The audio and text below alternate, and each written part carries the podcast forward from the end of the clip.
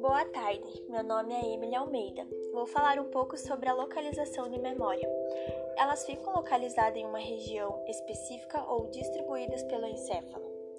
Há evidências de que não existe uma região única para a memória e que muitas partes do encéfalo participam das representações de um evento singular.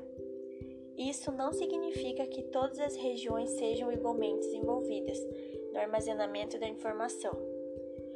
Por que diferentes áreas armazenam diferentes aspectos das memórias?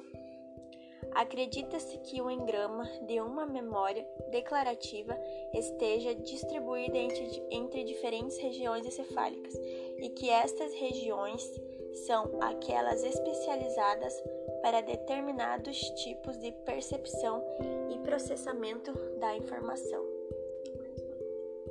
Essa distribuição das memórias em diferentes regiões encefálicas também depende do tipo de memória e do e do tipo de tempo decorrido após a aquisição da informação.